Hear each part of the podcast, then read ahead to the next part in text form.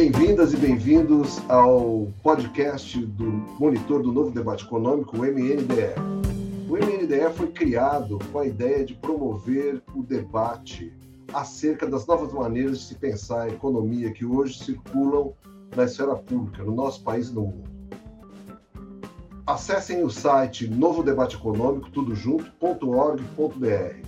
No nosso site você terá acesso a um blog com artigos de autoria de especialistas sobre vários temas relacionados ao debate econômico, textos em geral produzidos a partir de pesquisas que nós fazemos sobre os temas, um glossário explicando os principais conceitos do novo debate econômico, que trazem não só os temas básicos, conceitos básicos da economia, que as pessoas encontram no dia a dia nos jornais, os textos sobre economia nos jornais, mas também termos técnicos que a gente encontra na cobertura, nas informações sobre meio ambiente, inclusão racial ou igualdade racial, inclusão de gênero ou igualdade de gênero, e inclusão social como um todo. E além disso, no nosso, no nosso site você encontra para ouvir os podcasts, a série de podcasts do MNDE e as lives do MNDE. Então convido todos a visitar o site. Novamente, Novo Debate Econômico, tudo junto.org.br. No podcast de hoje, a gente tem o prazer de contar com a presença de Juliana Furgo, que é doutora em desenvolvimento econômico pela Unicamp e economista-chefe do IRI, Instituto para a Reforma das Relações entre Estado e Empresa. Né? que é o tipo de think tank brasileiro né, que promove assim, o pensamento progressista em várias áreas. Bom, bem-vinda, Juliana. Nós vamos contar hoje no podcast também com a participação do Luciano Alencar, que é um pesquisador do Monitor do Novo Debate Econômico, e do André Madruga, que é responsável pela edição técnica desse podcast. Gostaria de dar as bem-vindas para a Juliana e para o Luciano. Olá, João, Luciano, é, a todos que nos escutam. É, muito obrigada pelo convite. Espero que a gente faça um bom debate. Olá, João, Juliana, quem nos ouve. Vamos ao debate. Legal. Então, eu tenho aqui algumas comentários, questões, Juliana, que eu queria começar. Vou fazer a primeira delas. É o seguinte: a gente tem notado ultimamente no Brasil um aumento da inflação, não é? Isso mostra, por exemplo, no índice de PCA, mês após mês, no acumulado de 12 meses. Só no acumulado de 12 meses a gente tem um índice de 9,7%. E, para piorar as coisas, esse índice é, se reflete demais nos preços dos alimentos e dos combustíveis, que a gente sabe que são uh, fundamentais para a atividade econômica, particularmente das pessoas de menor renda, né? que dependem muito desses itens no consumo. Eu gostaria de perguntar para você como você analisa a, a as causas da inflação brasileira atual. E na sequência, assim, queria que vocês comentar, que você comentasse do ponto de vista da política do governo em relação a, a, a essa inflação, inclusive no que tange a, a, estratégia cambial, que agora entrou muito em voga com a divulgação das contas do exterior do Paulo Guedes e do presidente do Banco Central, porque isso chama atenção para a questão cambial, para um outro lado, né? Mas obviamente a gente sabe que a questão cambial também tem, eh, tem, tem impacto sobre a inflação, no que toca também a questão da energia, dos alimentos, ou seja, e, e por fim, assim, por que, que essa inflação atinge tanto a classe trabalhadora? Vamos lá, um tema é, importante, né? Eu diria que é o tema mais importante no debate econômico atualmente, que né, mais aflige a equipe econômica e também a sociedade brasileira como um todo, principalmente, como você fez o recorte, os mais pobres. Antes de comentar sobre as causas da inflação e também as consequências da inflação sobre a atividade econômica, a distribuição de renda eh, e outras variáveis macroeconômicas, talvez seja importante a gente fazer um debate conceitual brevemente, né? Ainda que a inflação seja um conceito que eu poderia dizer, bastante consensual entre os economistas, né? Basicamente, inflação é um fenômeno que diz respeito a um aumento contínuo e generalizado do nível de preços numa sociedade.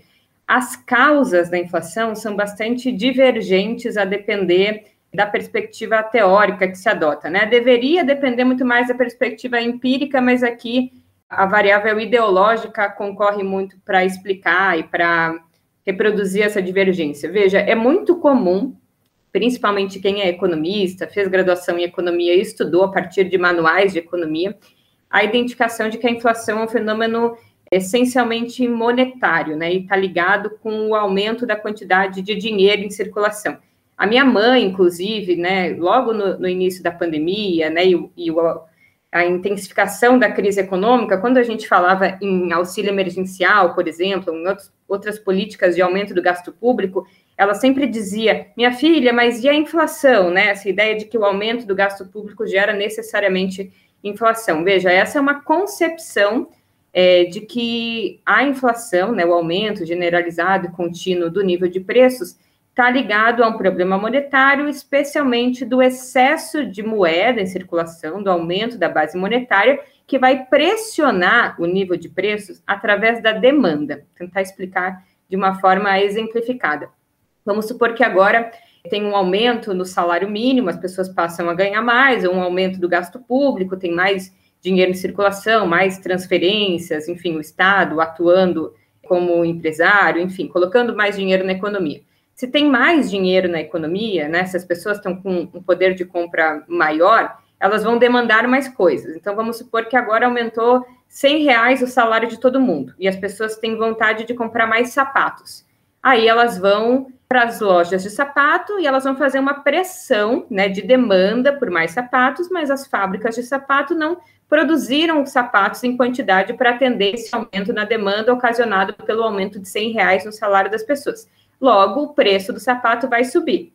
Veja, isso estava muito presente, por exemplo, ali em 2015, na fala de vários economistas, basta digitar no Google, vocês vão encontrar, sugerindo, inclusive, que o desemprego tinha que aumentar no Brasil e tinha que haver um resfriamento do ciclo econômico, porque era o aumento ali ocasionado pela valorização do salário mínimo e ocasionado pelo aumento do salário médio, né, que aumenta conforme reduz o desemprego, que pressionou a inflação naquele período ali de 2015. Então, a economia tinha que crescer menos, tinha que aumentar o desemprego para a economia colocar a inflação de novo é, na meta de inflação, né? Como funciona o regime do tripé macroeconômico. Hoje a gente tem metas de inflação que são bandas de onde a inflação pode variar, né? Tem um centro e tem, acho que um e meio para cima, que pode variar para cima da meta, ou um e meio para baixo. Veja, em geral, né, além disso ser um motivo da inflação, em geral, ele não é o motivo que explica a, a inflação na história da economia brasileira, né? A gente poderia dizer que essa é uma visão monetarista, né, se é para dar aqui um conceito, essa ideia de que a inflação ela é causa, ela é causada por esse fenômeno monetário, do aumento da base monetária. Isso só seria verdade, veja, se a gente operasse numa economia de pleno emprego tanto o pleno emprego da força de trabalho, ou seja, se todas as pessoas estivessem trabalhando e se todas as máquinas também estivessem ocupadas, ou seja, um pleno emprego dos fatores de produção, tanto o capital quanto o trabalho. Se nessa situação aumenta demasiadamente os salários, o gasto público tende a haver uma pressão sobre os preços. Agora, a inflação atual, ela é uma inflação que, diferentemente dessa inflação de demanda, é uma inflação de custos, que em geral é a causa da inflação brasileira. O Celso Furtado, né, um grande economista, foi um árduo defensor dessa ideia de que a inflação é um fenômeno que também está ligado a um conflito distributivo, podemos dizer aqui ao movimento e à luta de classes, e fundamentalmente ao balanço de pagamentos, porque o Brasil é uma economia subdesenvolvida que, em geral, teve problemas de endividamento externo, né, e no, no seu balanço de pagamento. Por isso, a variável câmbio influencia muito, eu já vou falar sobre ela. Então, vamos dar o mesmo exemplo, mas agora vamos usar uma coisa que é um gatilho aí para juventude, que é a cerveja. É, se a cerveja, por exemplo, ela está custando mais caro no boteco, inclusive saiu agora uma reportagem que a cerveja ainda vai custar mais caro, não porque as pessoas voltaram a beber cerveja desenfreadamente, então não foi um fenômeno de aumento da demanda por cerveja, mas é porque a cerveja, para chegar no boteco e ser consumida, ela precisou ser transportada. Logo, o custo da gasolina vai impactar como um custo para o dono do boteco, que vai repassar o aumento do frete para o preço final e que vai repassar o custo da energia elétrica, porque a cerveja precisou ficar no congelador, para o preço final. Além disso, a cerveja também, em grande medida que a gente bebe, é trigo, é milho, ou seja, essas commodities que aumentaram de preço e que são precificadas em dólar, também vão precisar ser repassadas, multiplicadas pela taxa de câmbio e vão chegar mais caro na mesa do bar. Então, veja, as coisas estão mais caras não porque as pessoas estão fazendo mais demanda. O Paulo Guedes chegou a sugerir que o auxílio emergencial teria sido responsável pela inflação porque as pessoas estavam comendo mais arroz. Mesmo se isso fosse verdade, ainda assim seria uma inflação aceitável, porque, enfim, uma inflação que diz respeito a um fenômeno importante que é a população se alimentar, mas não é verdade. Né? Em alguma medida, o fenômeno ligado ali aos alimentos tem uma causa própria, que é a precificação desses alimentos, porque são commodities, se dá né, em bolsa de valores, é um preço internacional, que aumentou muito em função da organização das cadeias de suprimento global, né, em torno aqui da pandemia e desorganização da estrutura de oferta. Então, não só aumentou o preço do arroz, vamos pegar esse exemplo, mas aumentou o preço do arroz, que precisa ser multiplicado pela taxa de câmbio, que se desvalorizou, especialmente nesse período. Então, os alimentos ficaram mais caros. Então, custo, né? Em primeiro momento, o custo dos alimentos, depois o custo do câmbio, porque mesmo que a gente monte coisas no Brasil, quase todas as indústrias, né, em função da desindustrialização e a quebra de várias cadeias, elos da cadeia produtiva nos anos 90, tem grande parte do seu consumo intermediário importado. Então, se aumenta o dólar em relação ao real, vai aumentar o custo mesmo de uma produção local, porque usou parte de coisas importadas. E por que, que isso é particularmente problemático? Porque este tipo de inflação, que é de custo e que está localizado em mercadorias, aprofunda o fenômeno das desigualdades sociais. Porque, veja, nem toda a inflação necessariamente é ruim, né? Às vezes a gente tem uma lógica meio binária, né? E mecanicista de que existem coisas boas e coisas ruins, né? Na sua abstração, independentemente das condições políticas e históricas. Existiu um pouquinho de inflação, por exemplo, no governo Dilma, no governo Lula 2, que estava ligado aos serviços. Essa inflação ligada a serviços, principalmente de serviços de setores de baixa qualificação, por exemplo, empregada doméstica, pedreiro, manicure, pedicure, era uma inflação de alguma medida que redistribuía a renda, porque quem mais consome esses serviços é a classe média, classe média alta, e quem mais presta esses serviços são os mais pobres. Agora, esta inflação, pelo contrário, ela penaliza mais os mais pobres, porque proporcionalmente à renda, né? Os mais pobres gastam uma maior parte da sua renda para adquirir bens e não serviços. Né? Quanto mais aumenta a nossa renda, mais a gente adquire serviços. E quanto menor a nossa renda, maior a parte da nossa renda que é despendida para bens. Então, os mais pobres já estavam sofrendo, né? Porque foram os mais afetados com a própria particularidade sanitária do vírus, né? Que afetou no primeiro momento os trabalhadores informais, conta própria quanto pelo aspecto dessa inflação. Então, a população já estava desempregada, já estava sem renda, os programas de auxílio emergencial acabaram muito antes da pandemia acabar e ainda foram mais prejudicados porque a pouca renda que eles ainda tinham precisava ser é, gasta para adquirir agora menos mercadorias em função do aumento do preço. Já os serviços, até início desse ano, estavam em deflação. Então, os mais ricos não só não sentiram tanto o aumento do preço dos alimentos e das mercadorias, quanto pagavam menos por aquilo que eles já adquiriam. Se a gente for levar em consideração que são os mais pobres, ainda que prestam serviço, eles foram duplamente penalizados. Penalizados, em primeiro lugar, pela deflação do seu serviço, porque em função da pandemia, né, você vê promoção de um monte de empregada doméstica, inclusive foi quem mais perdeu vaga líquida de trabalho, mas cabeleireiro, esteticista, todo mundo fazendo promoção, porque estava todo mundo sem trabalhar. E esses trabalhadores que então perderam a renda pela deflação de serviços ainda comprometeram um pouquinho de renda que tinha comprando alimentos mais caros. Agora, o que está pesando mais são os chamados preços administrados. Então, as commodities já cederam em alguma medida, embora cederam num patamar elevado de preço, né? A inflação pode diminuir. Quando ela diminui, não quer dizer que voltou ao normal, né? Quer dizer que ela parou de subir. Então, dizer que a inflação né, não tem mais inflação nos alimentos, não significa que eles ficaram mais baratos, mas que eles pararam de ficar mais caros. Mas somado a isso, tem os preços administrados. Esse sim, de muito mais responsabilidade do governo federal, porque é o combustível e a energia elétrica, e mesmo que você, sei lá, não use carro, todas as mercadorias que a gente consome ou tem petróleo na composição ou foram transportadas por petróleo. E isso tem um efeito, além das desigualdades sociais, um efeito bastante dramático sobre a economia como um todo, né? Porque se eu gasto mais para adquirir uma mesma coisa, isso significa menos renda no meu bolso para comprar outras coisas, e isso vai explicar, por exemplo, a notícia de hoje da queda da indústria, queda sistemática no comércio. Então, não é só um problema social, é também grave, porque aprofunda as desigualdades, mas também arrefece, a, é, tira dinamismo da economia. E para finalizar, ou para piorar, a forma de combate à inflação tem sido, na minha avaliação, equivocada do ponto de vista do diagnóstico, qual é o problema, agora é essencialmente pre os preços administrados, e tem sido feita com o instrumento, né, selado lá no tripé macroeconômico como forma de colocar a inflação de volta na meta, que é a taxa de juros. Então, você até coloca, até pode colocar a inflação de volta na meta a custos muito mais dramáticos, inclusive para os mais pobres, que é arrefecendo ainda mais a demanda agregada e a atividade econômica. Então, se a inflação já é bastante perversa, a forma com que o governo tem lidado com o remédio para combater a inflação tem sido, na minha avaliação, é, ineficiente, porque a inflação tem subido ao mesmo tempo que sobe a taxa de juros, e também é, tem sido ruim do ponto de vista da retomada do crescimento, e retomar o crescimento é condição, né, se não suficiente, pelo menos necessária, para retomar emprego e reduzir desigualdade. Liane, é, além desse cenário perverso da inflação, a gente já vê de um cenário muito ruim, a gente costuma chamar de pior dos mundos, né, em que não, não tem crescimento econômico, desde 2014 o produto caiu, a gente teria que continuar crescendo para voltar o, o produto de 2014, e ao mesmo tempo houve concentração de renda, principalmente a partir de 2016. É, que fatores explicam esse, esse processo de baixo crescimento, estagnação econômica e concentração de renda? E, na sua opinião, quais seriam as, as melhores é, políticas econômicas que poderiam ser adotadas para a gente poder fazer um crescimento econômico mais inclusivo?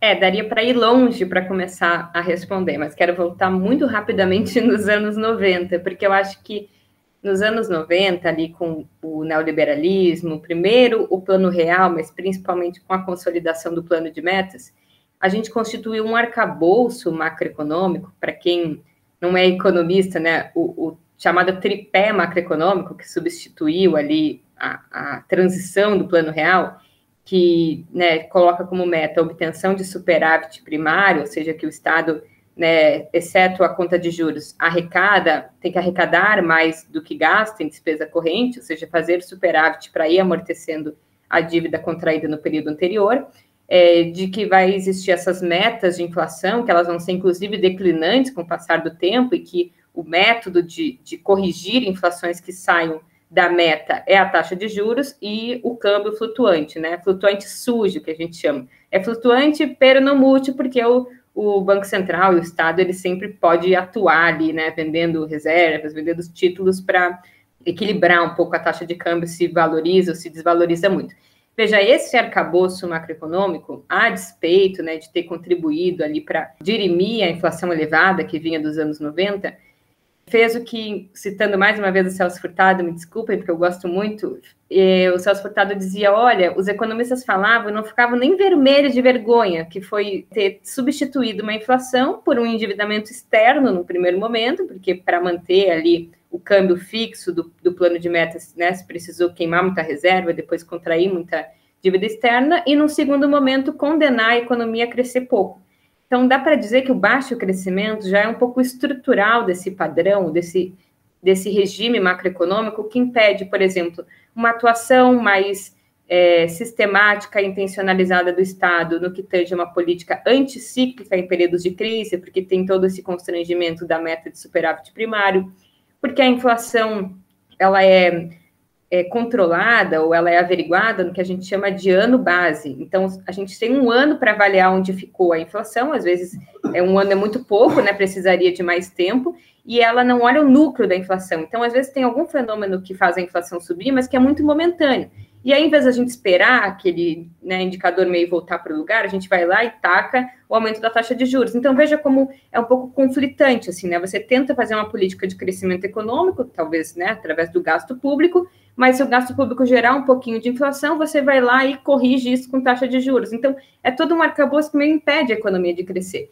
E talvez isso não seja tão ruim, veja, é, para parte né, do bloco no poder, né, dos agentes que hoje constituem né, o, o bloco político que dá sustentação a esses governos de caráter mais neoliberal, crescer pouco nem é um problema, né? Talvez em outros momentos, com outra correlação de forças, o, o crescimento econômico fosse é, característica ou fosse condição suficiente, inclusive, para as taxas de lucro, nesse período parece que condenar a economia a crescer pouco, inclusive está nos conformes de um tipo, inclusive, de burguesia é, muito associada ao setor externo, ou muito associada a um desenvolvimento econômico de baixa intensidade tecnológica, que então é muito intensiva em trabalho, e o que mais importa para ela é reduzir o custo da força de trabalho, ao invés de crescer a massa de lucro, que essa sim seria determinada pelo crescimento da atividade econômica. Então, assim, talvez crescimento econômico não, não, a gente não tenha tido no Brasil significativamente no último período, principalmente agora com uma crise,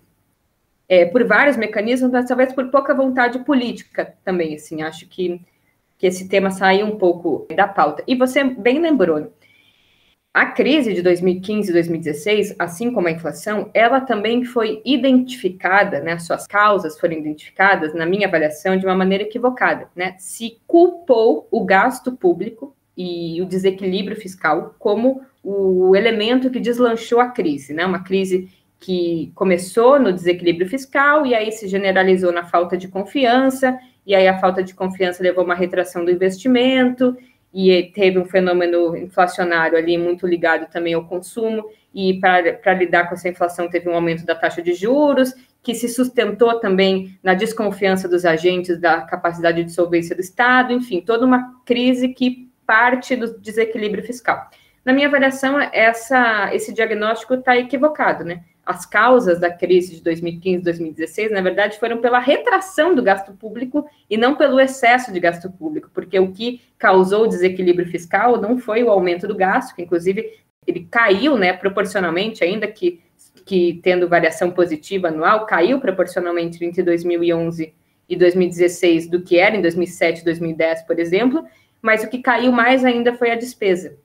Então, foi a fraca atividade econômica e políticas equivocadas de desoneração fiscal que, na minha avaliação, levaram à crise. E como que a gente corrigiu essa crise? Bom, se a gente identificou a crise, a gente aqui falando, né, o, a, a visão hegemônica vencedora, se identificou que o problema da crise era o aumento de gastos, logo a solução para lidar com a crise foi uma política de profunda austeridade fiscal, que não só não lidou com a crise, porque veja o desequilíbrio fiscal não foi corrigido. Na minha avaliação, inclusive, essa é uma forma demagógica de, na verdade, não explicitar o objetivo principal, que é sucatear os serviços públicos e subfinanciar de tal forma que eles sejam capturáveis pela iniciativa privada, especialmente estrangeira, né? Se vocês forem ver, esses setores é o único setor de uma sociedade capitalista que ainda não está na órbita mercantil propriamente dita, né? O que a gente poderia chamar de ainda uma mais-valia do Estado e precisa, né, para ser aceito socialmente, passar por um processo de profundo sucateamento. Mas, bom, vamos aceitar que eles estejam preocupados mesmo com o equilíbrio fiscal. A gente não retomou uma trajetória de sustentabilidade é, das finanças públicas, muito mais em função da queda do PIB, né? A dívida é uma relação com o PIB, né? Ela pode decrescer em termos nominais, mas se o PIB cai ainda mais, ela aumenta em proporção ao PIB. Então, no fim das contas, a relação dívida-PIB aumenta, mesmo cortando gastos, e, por outro lado, ela cumpriu, sim, com esse objetivo de aumentar as desigualdades sociais. Veja, vamos só pegar o exemplo dos bilionários aqui, né, que acho que ficou mais exemplificado nesses últimos dias também com a divulgação da última revista Forbes. Eles eram 18 em 2010. Eles são 315 em 2021. Eles tiveram um aumento de 40 novas pessoas. Né? O maior aumento tinha sido de 18 pessoas entre 2018 e 2019, e entre 2019 e 2020 teve um aumento de 40. 40 pessoas conseguiram se tornar bilionárias num país em que 116 milhões de pessoas vivem em segurança alimentar e pelo menos metade delas vive uma situação de restrição, né, caracterizada como de fome, num país que é muito produtor de alimentos. É, e a desigualdade social, ela não atinge todo mundo da mesma forma, quando existe um processo de contração do gasto público e de aumento da desigualdade, porque o gasto social e as transferências de renda é uma, uma renda substantiva das famílias, a população é, negra, especialmente as mulheres, são ainda mais prejudicadas. Então, uma política universal, que seria cortar gastos, tem ainda a potencialidade de acirrar desigualdades focalizadas, porque atinge sobremaneira os trabalhadores mais pobres e mais precarizados dentro da própria classe trabalhadora. Para isso, precisa de duas coisas, né?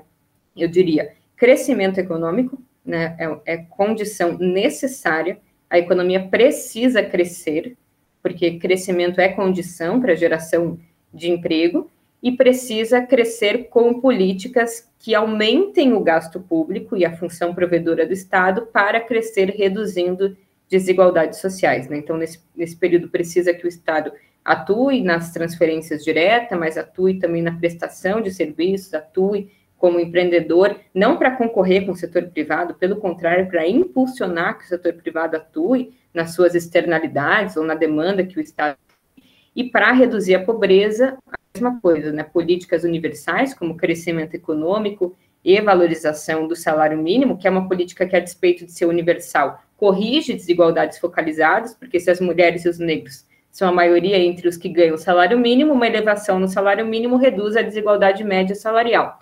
E políticas focalizadas, então aqui não, elas não concorrem, mas elas se complementam, né? Políticas de fortalecimento dos mecanismos universais, né?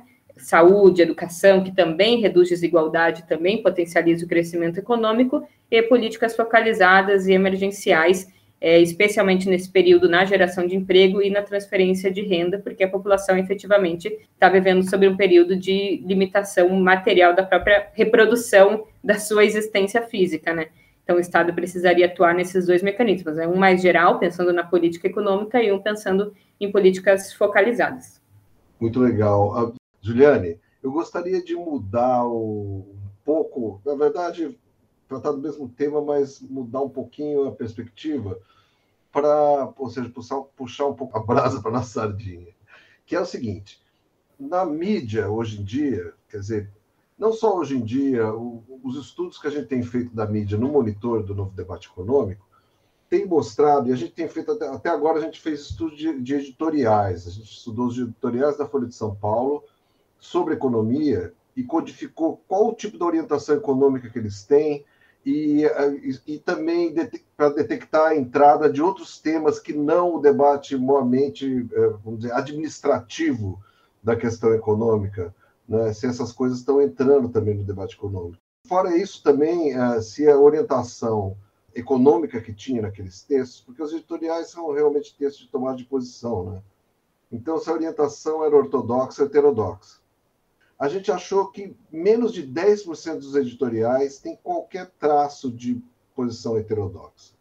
Menos de 10%, ou seja, mais de 90%, lendo de, pelo outro lado, são, assim, bastante ortodoxos, porque, inclusive, a gente tem uma metodologia de, de, de, classificação que a gente chama de conservadora, que é o seguinte: só fala que é uh, ortodoxo se de fato for claramente ortodoxo porque como o objeto em si já tem de ser muito ortodoxo, você está entendendo? Quando o objeto em si já tende muito para um lado, a gente intui, ou na prática mostra que já está indo muito para um lado, se você for um pouco é, flexível na sua análise, for um pouco assim, acaba virando uma coisa quase, você não acha distinção nenhuma, né? Você acaba colocando tudo ortodoxo.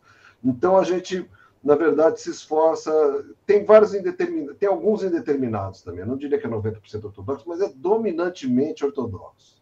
E eu queria saber de você o seguinte: qual é a sua percepção a respeito disso? Ou seja, da cobertura econômica que a grande mídia faz. Você acha que está tendo abertura para se pensar, por exemplo, a questão da dívida pública, se você quiser, tanto, tanto do ponto de vista de, de abordagens heterodoxas para a administração da política econômica, para a política econômica do Estado, quanto para a entrada de outras preocupações na gestão da economia que não uh, simplesmente a questão fiscal.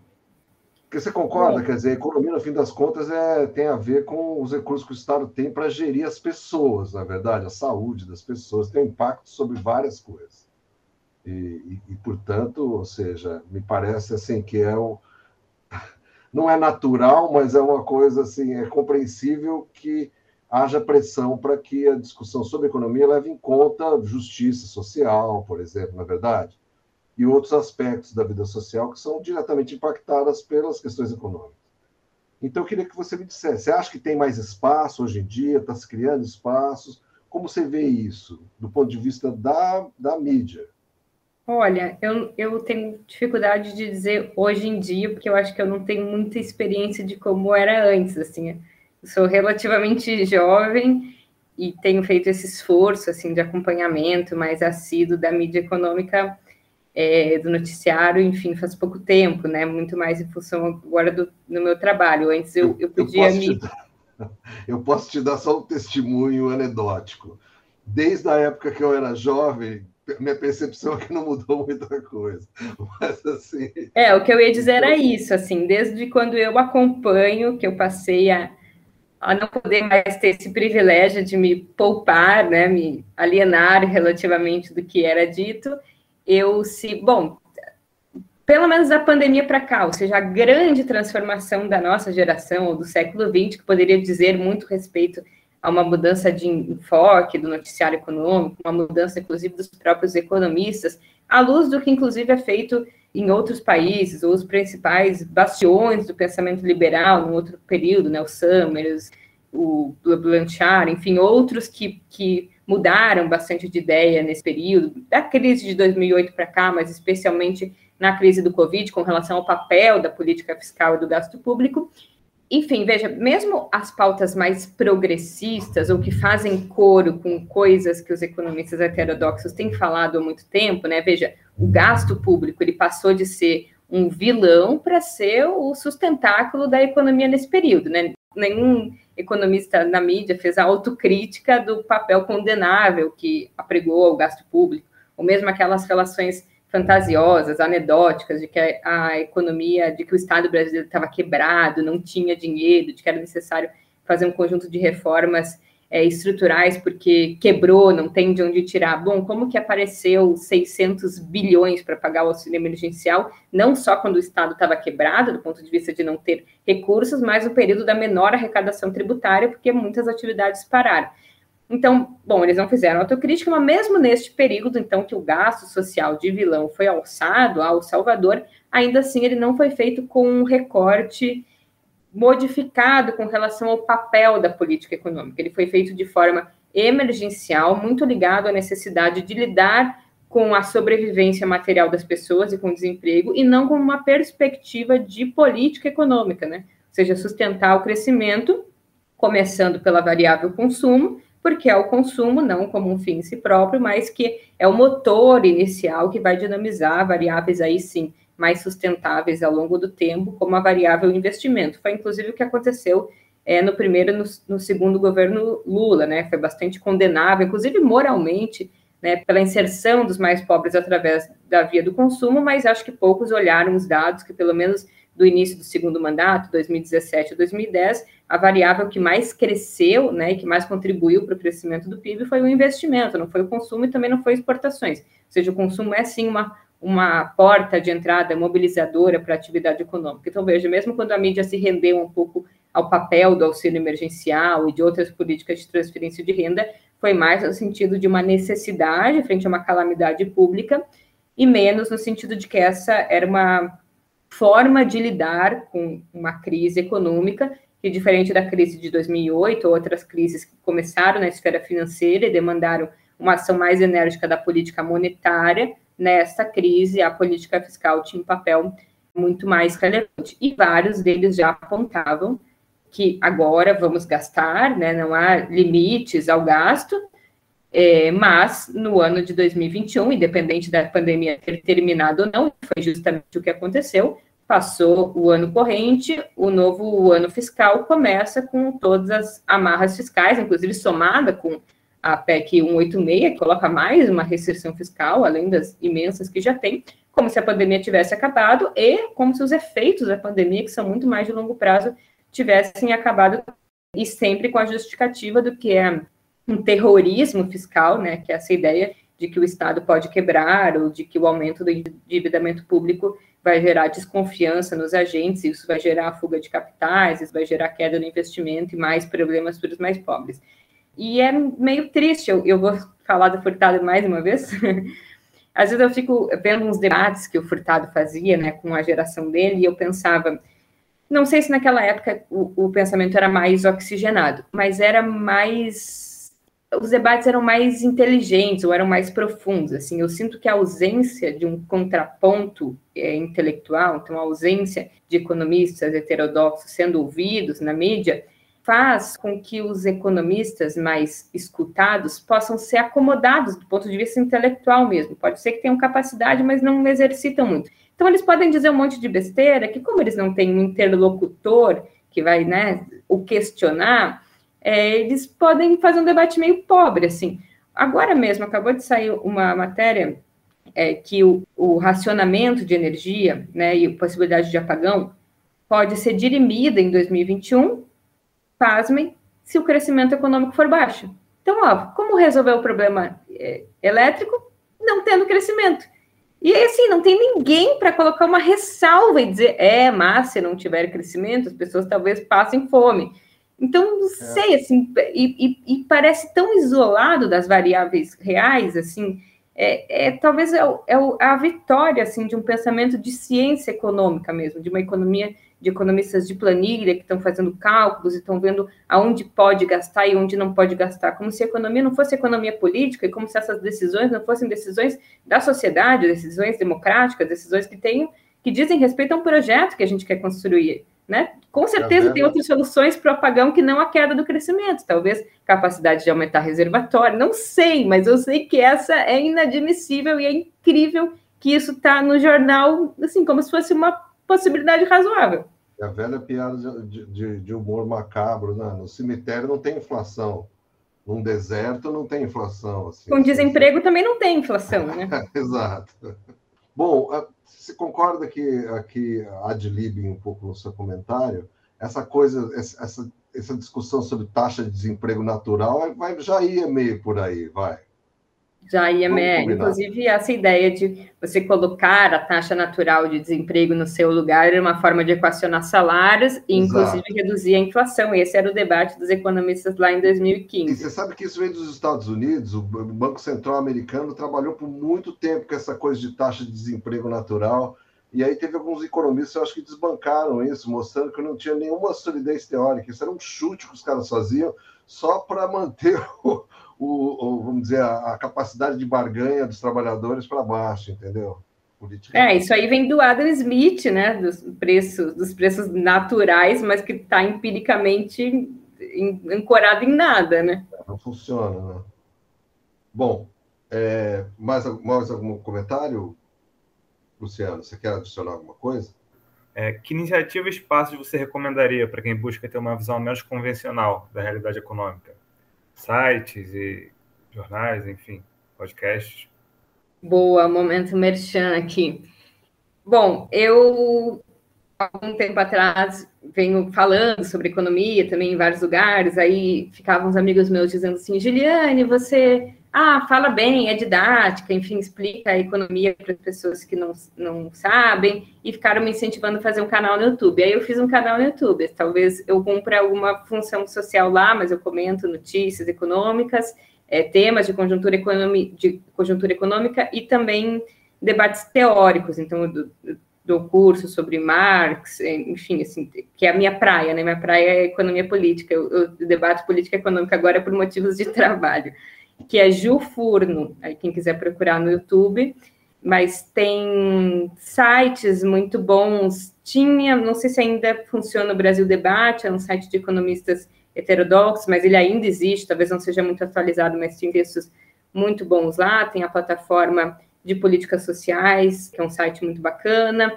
O Jornal Brasil de Fato sempre faz é, matérias muito legais também, ajuda a entender o mundo.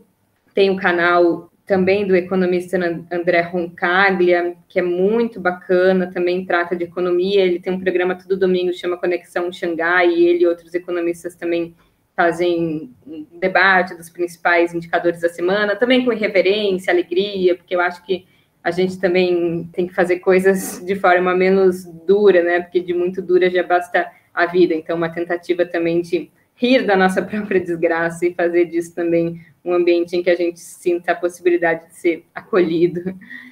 Por hora, daria essas indicações. E aí, no meu canal, eu tenho um vídeo que é livros e textos que eu sugiro para quem quer começar a estudar economia é, e não quer fazer uma faculdade de economia, que são livros introdutórios, assim, tanto alguns mais de caráter de manual, tem, tem um manual de economia marxista, do Alfredo Saad, mas também tem livros um pouco mais aprofundados, é, do ponto de vista teórico, mas que são introdutórios do ponto de vista conceituais. Aí, enfim, sugiro quem quiser é, olhar lá e aí fortalecer as nossas mídias independentes.